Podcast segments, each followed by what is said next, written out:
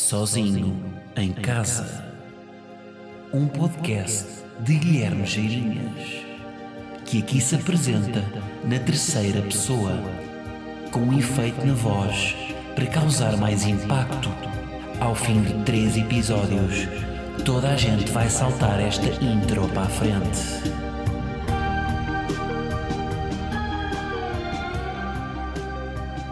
Como é que é, malta? Irrinha. Este é o episódio 81 do vosso belíssimo pod. Bom, hoje não temos um tema maior. Hoje temos vários temas mais pequenos. Portanto, isto vai ser uma espécie de... Hoje é um rodízio. Hoje temos aqui um rodízio de temas. O que é que vos parece? Parece-vos bem? Quer uma minha, senhor? Mais uma minha? Quer abacaxi para cortar? Senhor. Senhor, posso fazer esse sotaque? Ou estou incorrendo em apropriação cultural? Não faz sentido. Tenho malta do Brasil a escutar-me. Eu volto e meia, vou recebendo mensagens de malta num Canadá, numa Suíça, numa França. Agora, Brasil, por acaso, acho que nunca recebi. Portanto, se estão no Brasil, digam coisas, façam-se ouvir. Bom, malta, então... vamos começar o nosso rodízio. Não sei se estão preparados, eu vou abrir aqui com um tema fraturante. Vou-vos já dar uma fratura exposta. Quero falar de chicletes. O que é que vos parece? Quero falar de pastilhas. Porque eu acho que em tempo já falei sobre isto. Mas de facto, eu estava com uma pastilha. Antes de começar a gravar o pod, retirei porque não sou o Jorge Jesus e portanto não escusamos estar aqui a ouvir as minhas glândulas salivares a produzirem nhanha enquanto eu estou a falar.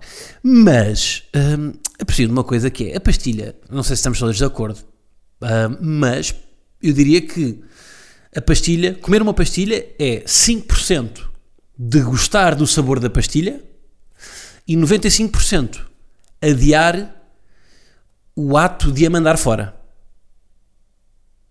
É isto, não é? 5%, isto é bom, sim senhor, está-me a saber bem, houve aqui uma explosão de sabor de mirtilos e frutos do bosque, e depois, 95% do tempo, já devia ter mandado isto fora. Onde é que há um caixote de lixo? Não há? Mando para o chão? O que é que eu faço? É isto. Estamos de acordo? Não estamos? Eu sei que há aquelas pastilhas que agora têm efeito 60 minutos, não é? Aquelas Trident de cenas, que sabem as cenas, mas, E mesmo essas, eu acho que isto é no fundo é isto. A pastilha, 95% é adiar o ato de mandar fora. E de facto, estava a pensar nisto, a tentar fuçangar, uma vez que tinha poucos temas. Olha, vamos fuçangar e vamos aqui tentar escavar isto e ver se encontramos alguma coisa. E estava a ver a pastilha como uma boa metáfora para a nossa vida. Porque se vocês pensarem bem, quase tudo na nossa vida é uma pastilha. Quase tudo é 5% sabor e 95% adiar o fim. Já vos comprei? Não vos comprei? Então vamos lá. Por exemplo, ginásio. Inscrever no ginásio. Sabem qual é que é o mês que tem mais inscrições no ginásio? Não sabem? É janeiro, porque as pessoas estão todas loucas com o fim de ano e fazem bué de promessas e vão emagrecer e vou ficar com um corpo lindíssimo e vou varrer e, portanto, inscrevem-se no ginásio. Depois chega a março e já ninguém vai. Portanto, o que é que... Ou seja, inscrever no ginásio. Inscrevemos, temos aqueles primeiros 5% cheio de sabor, o ginásio cheio de sabor, não é? Vamos ao ginásio, tipo, uma semana se somos capazes de ir 4 dias, vamos às aulas, vamos fazer um cycling, um body pump, cenas, investimos em material, estamos determinados, mas depois, terceira semana, desinteressamos-nos. Portanto, temos aqui uma pastilha. 5% de sabor, usufruir, ginásio, e depois 95% adiar a nossa decisão. Outro exemplo, emprego. Mudamos para um trabalho, 5%. Aí este trabalho aqui é bem grande trabalho, fogo. Aí é bem, o meu chefe é um bacana. Aí os meus colegas. Aí a localização disto. Aí é tudo. Entramos ali nos 6%. A partir dos 6% já... não me dá assim tanto jeito de ver aqui. Tenho que apanhar 2 metros, um elétrico, um caiaque. Se calhar estava melhor noutro sítio. O meu chefe é uma besta. Os meus colegas... Um deles cheira a alho. E portanto 95% da decisão acaba por ser, se calhar, adiar a saída. Ou seja, qual é que é o segredo disto? Uma pastilha é 100% de sabor se uma pessoa souber parar a tempo daqueles 5%. Uma pessoa que só tem uma pastilha na boca durante o tempo que em que ela tem 5% de sabor, para essa pessoa a pastilha tem 100% de sabor. Portanto, na nossa vida, as decisões é um bocado também tentarmos tomar as decisões de forma a termos sempre 100% de sabor. Se bem que eu acho que não é bom também estarmos sempre cheios de sabor. Eu acho que de vez em quando é importante um gajo de facto ter vontade de mandar as coisas fora, porque é essa dinâmica, não é? Mas tem que haver um equilíbrio, e se calhar é 50% de sabor, 50% de querer mandar fora, porque nos vai dar vontade, se calhar, de puxar outra pastilha, com um sabor diferente. Pronto. Há uns que são tão desleixados que dão por eles e até engolem a pastilha. Quem nunca foi engolido no trabalho? Ou engolido pelo trabalho? Levar trabalho para casa. Quando o trabalho nos entra em casa, é uma pastilha que nos está a entrar na epiglote. Pronto. Depois há uns que deixam o assunto por resolver, não é? Que vai, ainda que é que eu faço esta pastilha? Não tenho um lixo à mão? E o que é que fazem? Colam a pastilha debaixo da mesa. Isto é o quê? Isto é empurrar com a barriga. Isto é deixar para o próximo vier a seguir. Porque há de haver alguém que se vai sentar naquela mesa. Isto acontecia muito na faculdade, não é? Nós sentávamos numa carteira, pá, sem querer que tocávamos debaixo da carteira. Ui, está aqui uma bobalicha de menta, que não é minha. Portanto, estamos a empurrar o problema para o que vier a seguir. Portanto, malta, a vida é uma pastilha. Mais uma frase que podia ter, de facto, metam um fundo de sépia. A vida é uma pastilha. Guilherme Geirinhas, uma frase que pode estar num estoque de frases deep ao lado de Oscar Wilde, Gandhi e Gustavo Santos. Bom, tá? Compram isto ou não? Compram? A vida é uma pastilha? Pronto. Encerramos este pequeno tema, passamos para o próximo. Para malta, tive o primeiro evento social pós-Covid. Evento social, estamos a falar de um ajuntamento, éramos sensivelmente 10 pessoas. Legal, o ajuntamento foi, não foi na zona metropolitana de Lisboa, mesmo que fosse, no dia em que foi ainda era permitido ajuntamentos até 10 pessoas, portanto está tudo bem. E vou-vos dizer o bom que é, obrigado Covid, porque de facto trouxeste coisas boas, e uma delas foi o bom que é cumprimentar pessoas com o cotovelo. O bom que é, obrigado Covid. Epá, porque de facto, epá, nós beijamos demais, então em Portugal nós beijamos demais, e vai cotovelo, pá.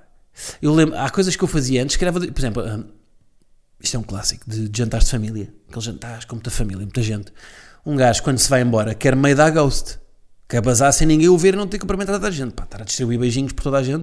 E eu lembro muitas vezes em jantares de família aparece a minha mãe ao fundo: Guilherme, já despediste os tios? Clássico, não é? E de facto isto agora já não existe, bem, porque agora sou eu proativamente que vou dar uma cotovelada aos tios. Portanto, epá, olhem, que bom que é o pós-corona, esta forma que nós temos de pedir. Agora, temos é que transitar isto para as mensagens. Porque as mensagens ainda não... Das mensagens o Covid ainda não entrou. Continuamos a mandar um abraço, um beijinho, um grande beijinho. Um grande beijinho? Não, não queremos. Uma grande cotovelada, quanto muito. Portanto, vamos substituir... Olhem, mesmo o emoji do... Não é, aquele emoji com mononucleose, que é um emoji amarelo, a soprar um beijinho, já não faz sentido. Soprar um coração.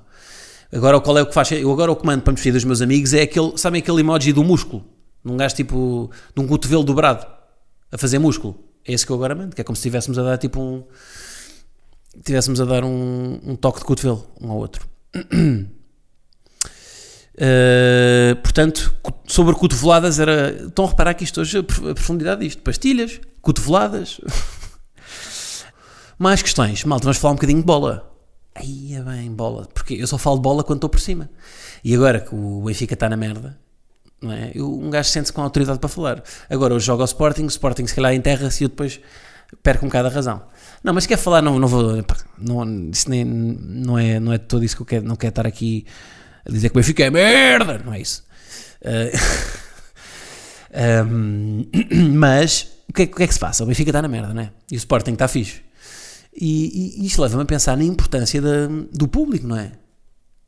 Porque o Benfica, claramente... O Benfica é um... Pá, custa-me dizer, mas é o maior clube de Portugal, no sentido em que, em termos de expressão de adeptos, é o clube que tem mais adeptos. O Benfica vai jogar a Tondela e parece estar a jogar em casa. O Benfica vai ao Santa Clara, vai aos Açores, parece estar a jogar em casa. O Sporting, apesar de tudo, não tem tanto público como tem o Benfica. E mesmo em casa, e é isso que eu estava a dizer, o Benfica parece estar sempre a jogar em casa. Quando joga em casa, então, é o inferno da luz, etc. O Sporting, pá, e eu tenho bilhete de época, portanto falo disto com autoridade, este ano, então, foi uma guerra civil. Todos os jogos, metade do jogo, é claro que não falava, quando falava era para mandar caralhadas, eram os gajos de tronco nu a dizer ao Varandas o que é que fazes aqui e a dizer para ele pedir admissão. No meio deste ambiente em que o Sporting está a jogar em casa com a claca a mandar ver highlights para o sobrolho do Ristowski, o Sporting dá-se bem com não ter ninguém, com estar a jogar à porta fechada, não é? Eu arrisco dizer que o Sporting é o clube com mais condições para ser campeão a jogar sem adeptos, porque não tem ninguém a fazer pressão. Já o Benfica é o contrário, o Benfica claramente precisa do 12º jogador e está-se a fazer sentir. Pá, e vocês veem, tipo, se calhar na Luz, um árbitro mais facilmente marca um penalti contra o Benfica porque não tem a pressão dos adeptos. E isto é legítimo, faz parte do jogo. Eu acho que a pressão dos adeptos faz parte do jogo. A pressão, não estamos a falar de, pá, a meio do jogo, de repente, rebentarem um petardo. Tipo, não é isso. A pressão, tipo, pá, pressão saudável, vá lá. E a minha pergunta, portanto, o Benfica é um clube, lá está, que depende mais de uma casa cheia, não é? Depende ali de, sim senhor, vamos ter o estádio com 60 mil pessoas a ajudar. O Sporting é um clube que se dá melhor com o estádio vazio. E a minha pergunta para vocês pensarem um bocadinho é, e vocês são o quê? Vocês neste aspecto, e agora clubismos à parte, vocês são mais Sporting ou mais Benfica neste capítulo? Vocês gostam mais, vocês preferem ter a casa vazia? Ou preferem, portanto, são mais Sporting neste aspecto, preferem, imaginem que vocês, eu por acaso tenho que ser para a casa vazia, mas se vocês vivem, pá, com mais 4 pessoas, que era o meu passado recente, que vivia com 4 pessoas, eu lembro-me quando, aqueles dias em que um gajo chegava à casa e que não estava ninguém em casa, aí, bem, o descanso que era, aí agora posso andar aqui de boxers, aí não tenho minha mãe em casa, posso ir para o sofá da sala, ou comer cereais sem prato. Comer cereais sem prato por baixo. De boxers. A coçar os tomates. A coçar os tomates com a escova de dentes do meu pai. Pronto, ok. Isto já foi gratuito e não faz sentido nenhum. Mas, ou seja, um gajo ficava... Quando um gajo está... Vive com muita gente. Tem esse desejo de estar um bocado sozinho. Quando um gajo vive sozinho, se calhar tem o desejo de vez em quando preencher a casa, não é? O vazio. Por isso é que há muita gente que vive sozinha, compra um animal, ou que não aguenta muito tempo a viver sozinha.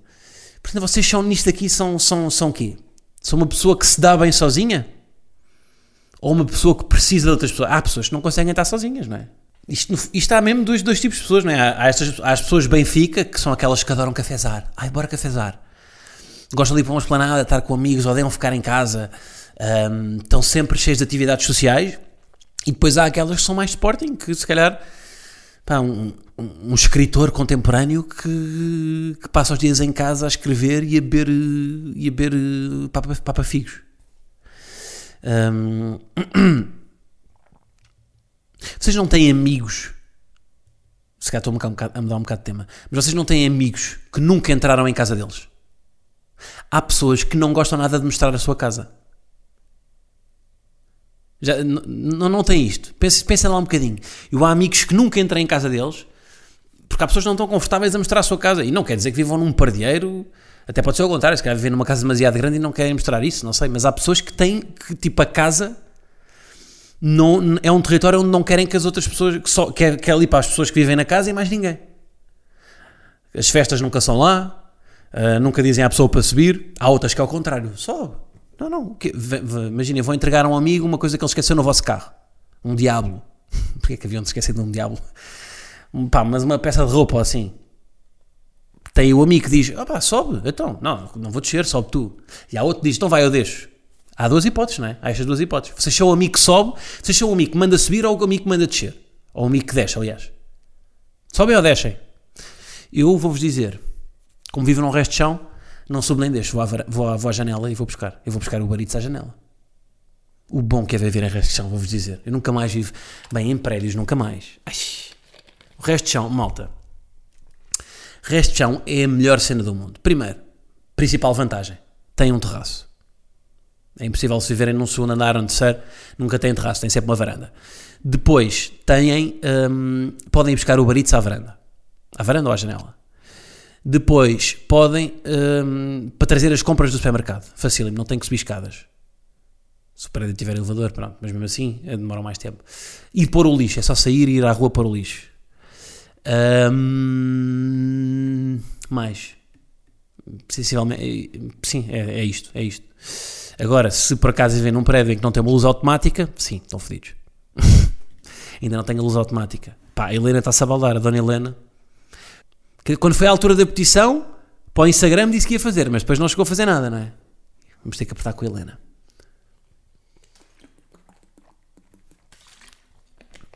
Estou cheio de sede, malta. Estou cheio de sede.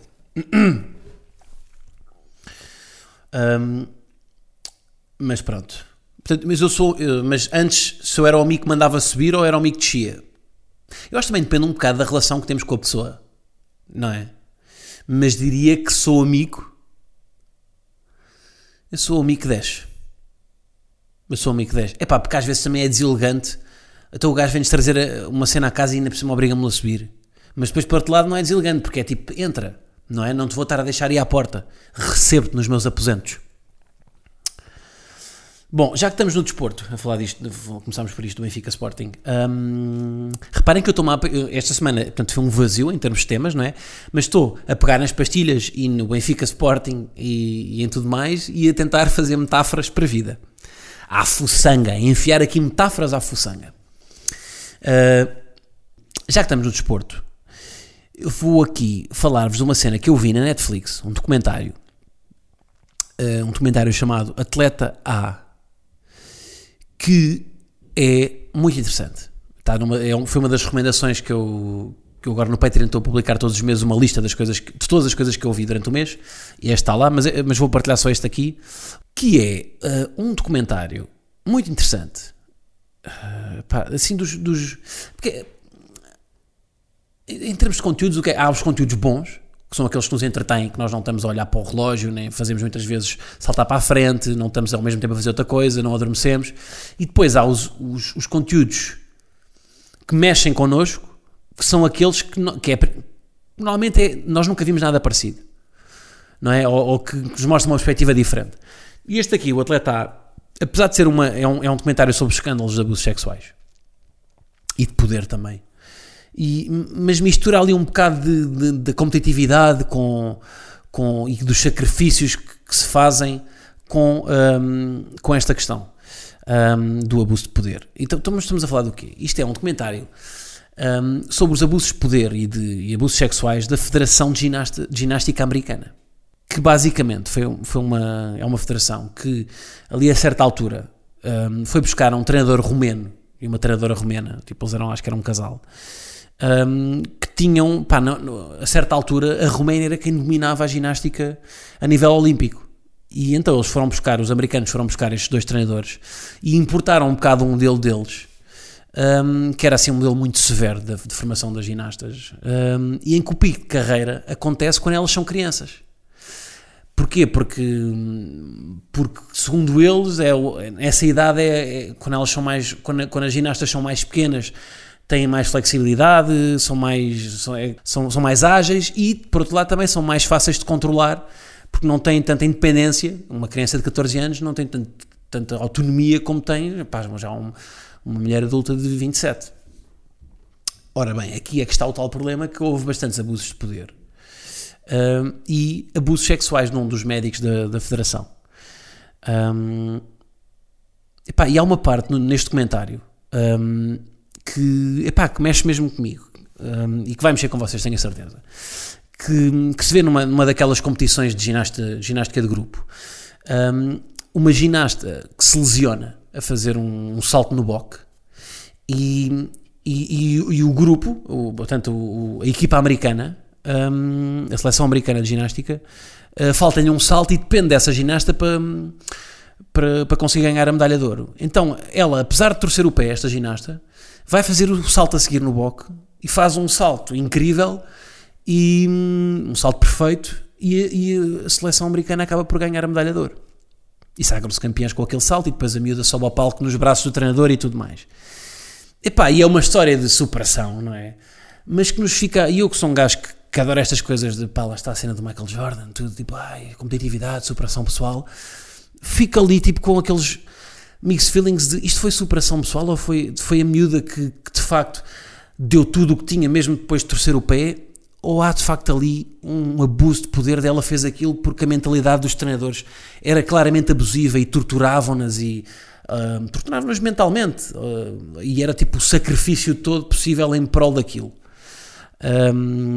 E vê-se que elas não eram felizes, que as ginastas eram altamente torturadas, e isto depois até de lá, uma reflexão não sei se isto é um bocado de spoiler, mas é uma reflexão neste documentário, que eu acho que nem é só americana, mas que é uma coisa mais mundial, que é a questão de o sacrifício em prol do país, não é? E que o sacrifício dos jovens em prol da medalha de ouro, não é? Epá, e pronto, e fiquei ali, fiquei um bocado com mixed feelings, porque apesar de eu ser um gajo que gosto sempre de ver estas coisas, e pá, partiu o pé, mas a seguir foi saltar na mesma para a medalha de ouro. Vejo que há claramente ali alguns fantasmas de uma metodologia de treino que não era mais certa, e que havia dois treinadores que eram claramente abusadores, e este sacrifício, lá está, dos jovens, leva-me aqui a fazer uma ponte. Que aconteceu agora na pandemia em Portugal, que é, pá, este apontar de dedo que eu agora vejo, sobretudo a malta em cargos de Estado, a pôr as culpas nos jovens. A culpa agora da pandemia ter alastrado, sobretudo na zona de Lisboa, é dos jovens. É pá, não, os jovens foram fazer festas, os jovens isto, os jovens aquilo.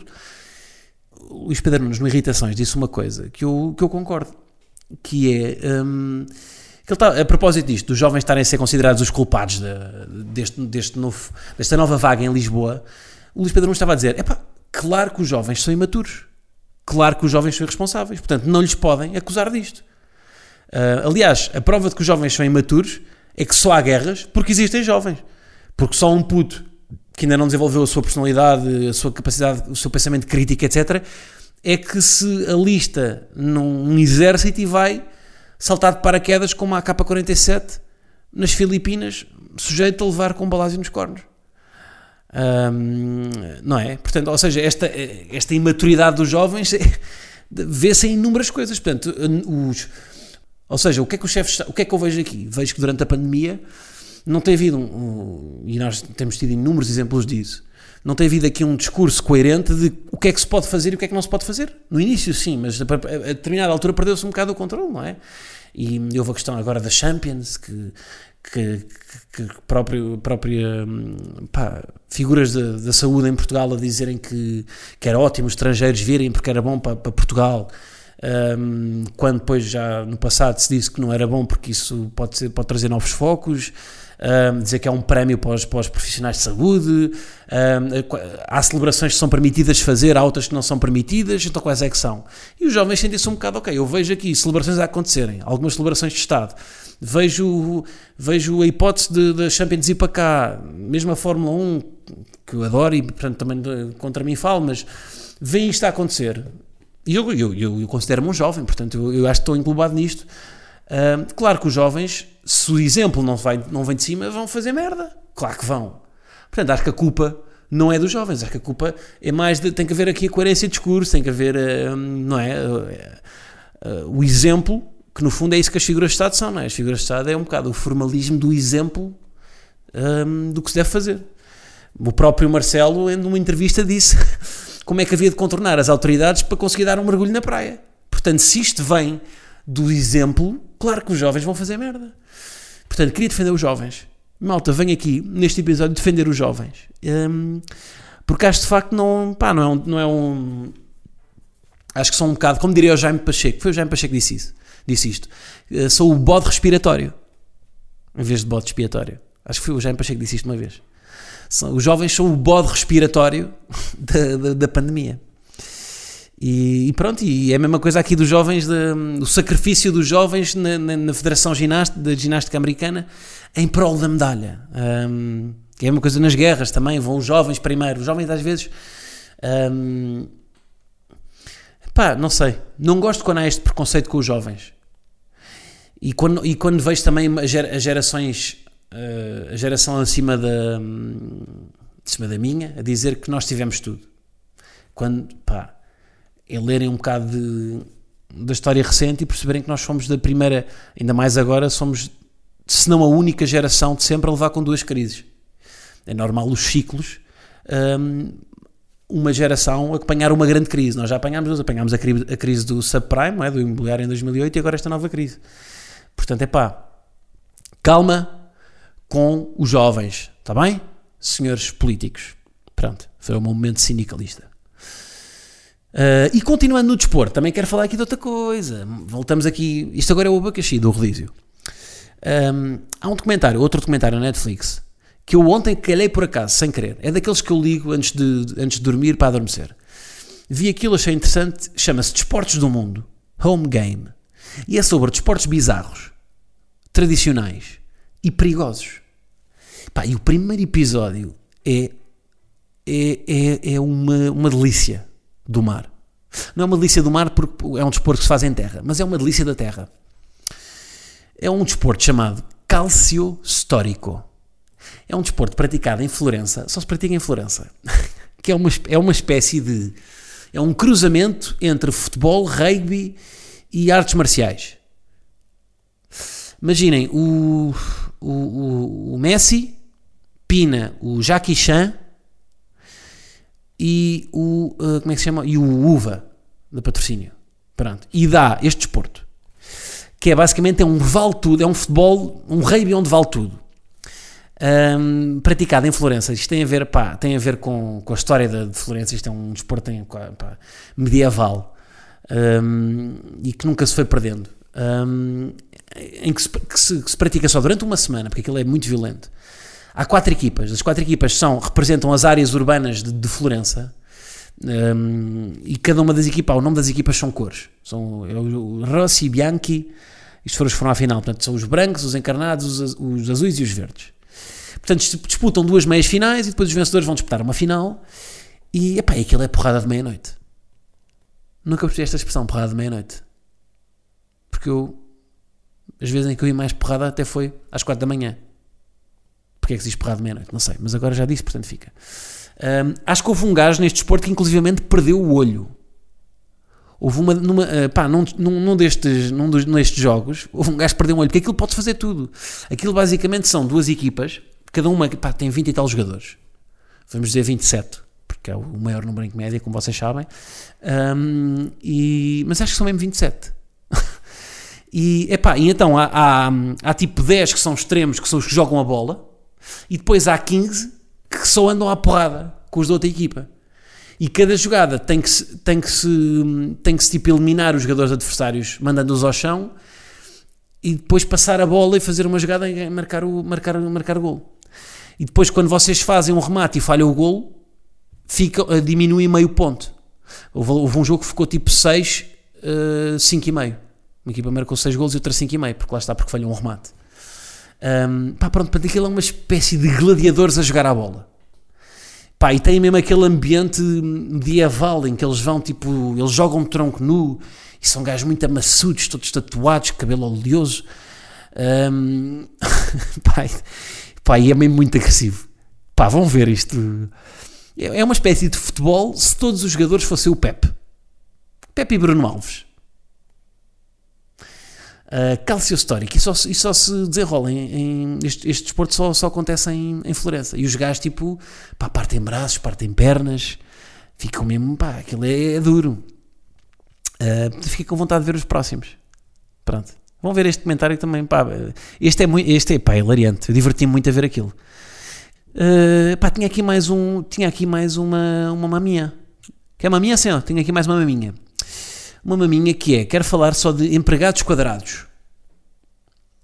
Empregados quadrados, o que é que eu quero dizer com isto? Pá, pessoas que vivem muito no seu quadradinho.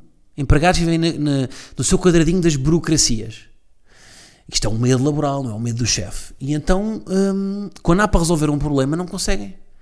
E isso vê-se sobretudo quando há profissões mais técnicas, tipo quando vão, sei lá, um técnico daqueles tipo resolve problemas em impressoras. ou às finanças, e tipo, isso não é o meu departamento, isso não consigo resolver, isso tem que ligar não sei o quê, isso tem que deixar cá e resolver amanhã. Mas depois, quando há assim profissões que são mais fáceis de resolver, em que não é preciso um técnico especializado, porque às vezes o técnico não está, um gajo tem que deixar lá e vir buscar. Agora, eu vou a uma gelataria. Vou a uma gelataria, que eu nunca percebi porque é que não se chama geladaria, porque, não é? Porque eu não como um gelato, eu como um gelado. Vem do italiano, ok, mas porque é que não é uma geladaria? É uma gelataria, não sei. Mas pronto, vou a uma gelataria e peço um cone com uma bola. E depois digo, olha, mas quero 2 sabores na bola. Não pode. Não posso, porquê? Porque não, uma bola é um sabor. Então, mas é igual, eu estou a pagar o mesmo, mete-me a mesma quantidade, só que tira-me 2 sabores. Não posso. Mas porquê? Porque não posso. Sim, mas me lembro uma justificação. Porque o chefe não deixa. Então, mas falo com o chefe e tenho que deixar. Eu quero 2 sabores com o mesmo volume, e é esta burocraciazinha que nós temos muito. Isto é muito tuga, esta coisa. Isto é muito tuga. Em Itália, eu lembro-me de comer gelados em todo o lado e era tipo... Vai 2 sabores. 2 gusti? Sim. Va bene. Ragazzi, sim, 2 gusti. Eles davam na boa. Agora aqui há esta burocracia que me irrita. E portanto... precisamos resolver isto. Porque eu quando faço trabalhos para um cliente, se ele me pede alterações, imagina lá eu dizer, não faço. Oh, Guilherme, mas precisamos de alterações. Não faço. Guilherme, mas imaginem que é a Mel. Guilherme, mas tens noção que em vez do logotipo da Mel, tu meteste uma fotografia de um caralhinho de cão. Pois, mas não faço, é assim, é a minha... o chefe não deixa. Um avançado... que o treinador lhe diz, tens de defender. Hoje estou a falar bué de bola. Um avançado diz, vem defender. E ele, não vou. Não, a minha função é rematar. Não vou defender. Portanto, as burocraciazinhas, isto é muito tuga. Malta, é resolver problemas. Vamos resolver problemas. Porquê? Porque se resolverem o problema, eu vou passar aí mais vezes aí. Porque eu vi que vocês são práticos e não têm essas... essas caixinhas e esse quadradinho em que só dá assim. Está bem? Portanto, vamos resolver isto. Geladarias, se é 2 sabores, é 2 sabores numa bola. Não estou a pedir 2 bolas, estou a pedir 2 sabores numa bola. Pronto. E é isto, no fundo é isto. Hoje fui picando. Queria-vos dar 2 anúncios. Primeiro vou voltar a atuar, ao tempo que eu já não atuo. Vou voltar a atuar. Tenho um show, não é stand-up, vai ser uma conversa. Uma boa conversa que eu gostava que vocês tivessem lá. Este show vai ser num festival que se vai chamar Recreio, onde vão estar vários artistas. E eu vou ter um show, e agora não sei o dia, Isto é em julho. Isto é em julho, mas é em que dia? Não sei. Mas vou ter o meu vai ser no dia quê? Deixa lá ver. Recreio, Festival Recreio. É em julho já, é neste mês. O festival é entre 23 e 26 de julho. Eu não sei se os dias já estão... Já estão. Desculpem lá. Olha, nós é no último dia. É no dia 26 de julho. E é uma conversa entre mim e o Batáguas. Que vai ser bom. Isto vai ser bom. Portanto, curtia que vocês lá estivessem. Não atuo há bastante tempo, estou com fominha de palco, e portanto, é isso. Vão adquirir bilhetes nos locais habituais, que neste momento não sei quais são os locais habituais, porque depois de Covid, mas presumo que ainda seja a FNAC e a Ticketline. Há mais artistas, mas curtia mais que fossem ao meu. Pronto. Portanto, temos aí o primeiro regresso, é um cheirinho só, isto não é stand-up mesmo, mas é um registro com o Batáguas, que é um gajo que eu curto e que tem a mesma onda que eu, e portanto acho que vão curtir também. Outra cena, news, que eu já divulguei no Patreon na semana passada, vocês que não estão na comunidade, olhem, não souberam. Criei uma playlist no Spotify. E não vou dizer a pedido de várias famílias, porque é uma expressão que me irrita profundamente, e de facto não houve nenhuma família que me pediu. Não houve nenhuma família. Nenhum agregado familiar. De facto me mandou uma mensagem a dizer, Guilherme, tudo bem? Criámos este perfil, somos a família Fernandes, para te dizer que queríamos muito que criasse uma playlist Spotify. Portanto, não foi a pedido de várias famílias. Se calhar foi a pedido de uma outra pessoa, isso foi. Agora de várias famílias não foi. E então criei uma playlist com todas as canções que passo aqui. Canções essas que aqui no pod tenho que cortar a meio por causa dos direitos de autor, e portanto fiz então uma compilação de todas as que já passaram no pod, e está no Spotify. A playlist chama-se Sozinhos, portanto pesquisem Sozinhos, playlist de Guilherme Geirinhas, e têm acesso então, e todas as semanas ponho lá a música que vai sair no pod antes do pod sair. Pode ser que dê um lamiré daquilo que vou falar, se a música tiver a ver com o pod, ou num caso de um dia em que seja um rodízio de temas, provavelmente não tem nada a ver, a menos que seja uma música do Toy, porque é um gajo que vai a rodízios, mas não é. Tá? Pronto, é isso. Subscrevam a playlist, se estiverem interessados. Vão ao Patreon também. Hoje vou falar do quê? Tenho aqui, hoje vou falar, isto foi uma pergunta que me perguntaram, boa Guilherme, uma redundância redundante. Como é que é o processo de criar um espetáculo? Estou a falar aqui das várias fases no extra, portanto é isso, tá? Obrigado por escutarem, obrigado por continuarem aí, estrelinhas, comentários, cenas. Estamos aqui, estamos bem, é o nosso espaço e eu estou feliz convosco, tá? Então valem um abraço grande e vemos por aí. I say make I call you some more. Then you leave me no choice, so very soon I go appear for your demand. And you had that tight dress on when I saw you last night at the club. Even though I had my dark shades on, I was looking at you all night long. I'm in the middle of the street. How did I ever let you leave? Oh no, why did I drink this Hennessy? Ba, ba, ba, ba, ba, ba.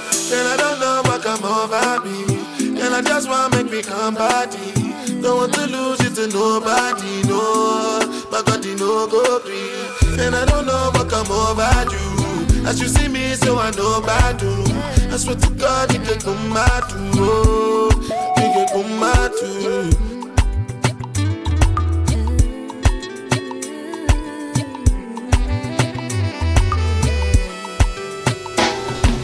Don't be smart, cause something I've been watching. I might just drunk or something. We're rhyming, loving, loving, loving, loving like a monkey. A junkie for your loving. I must be high or something. But now it doesn't really.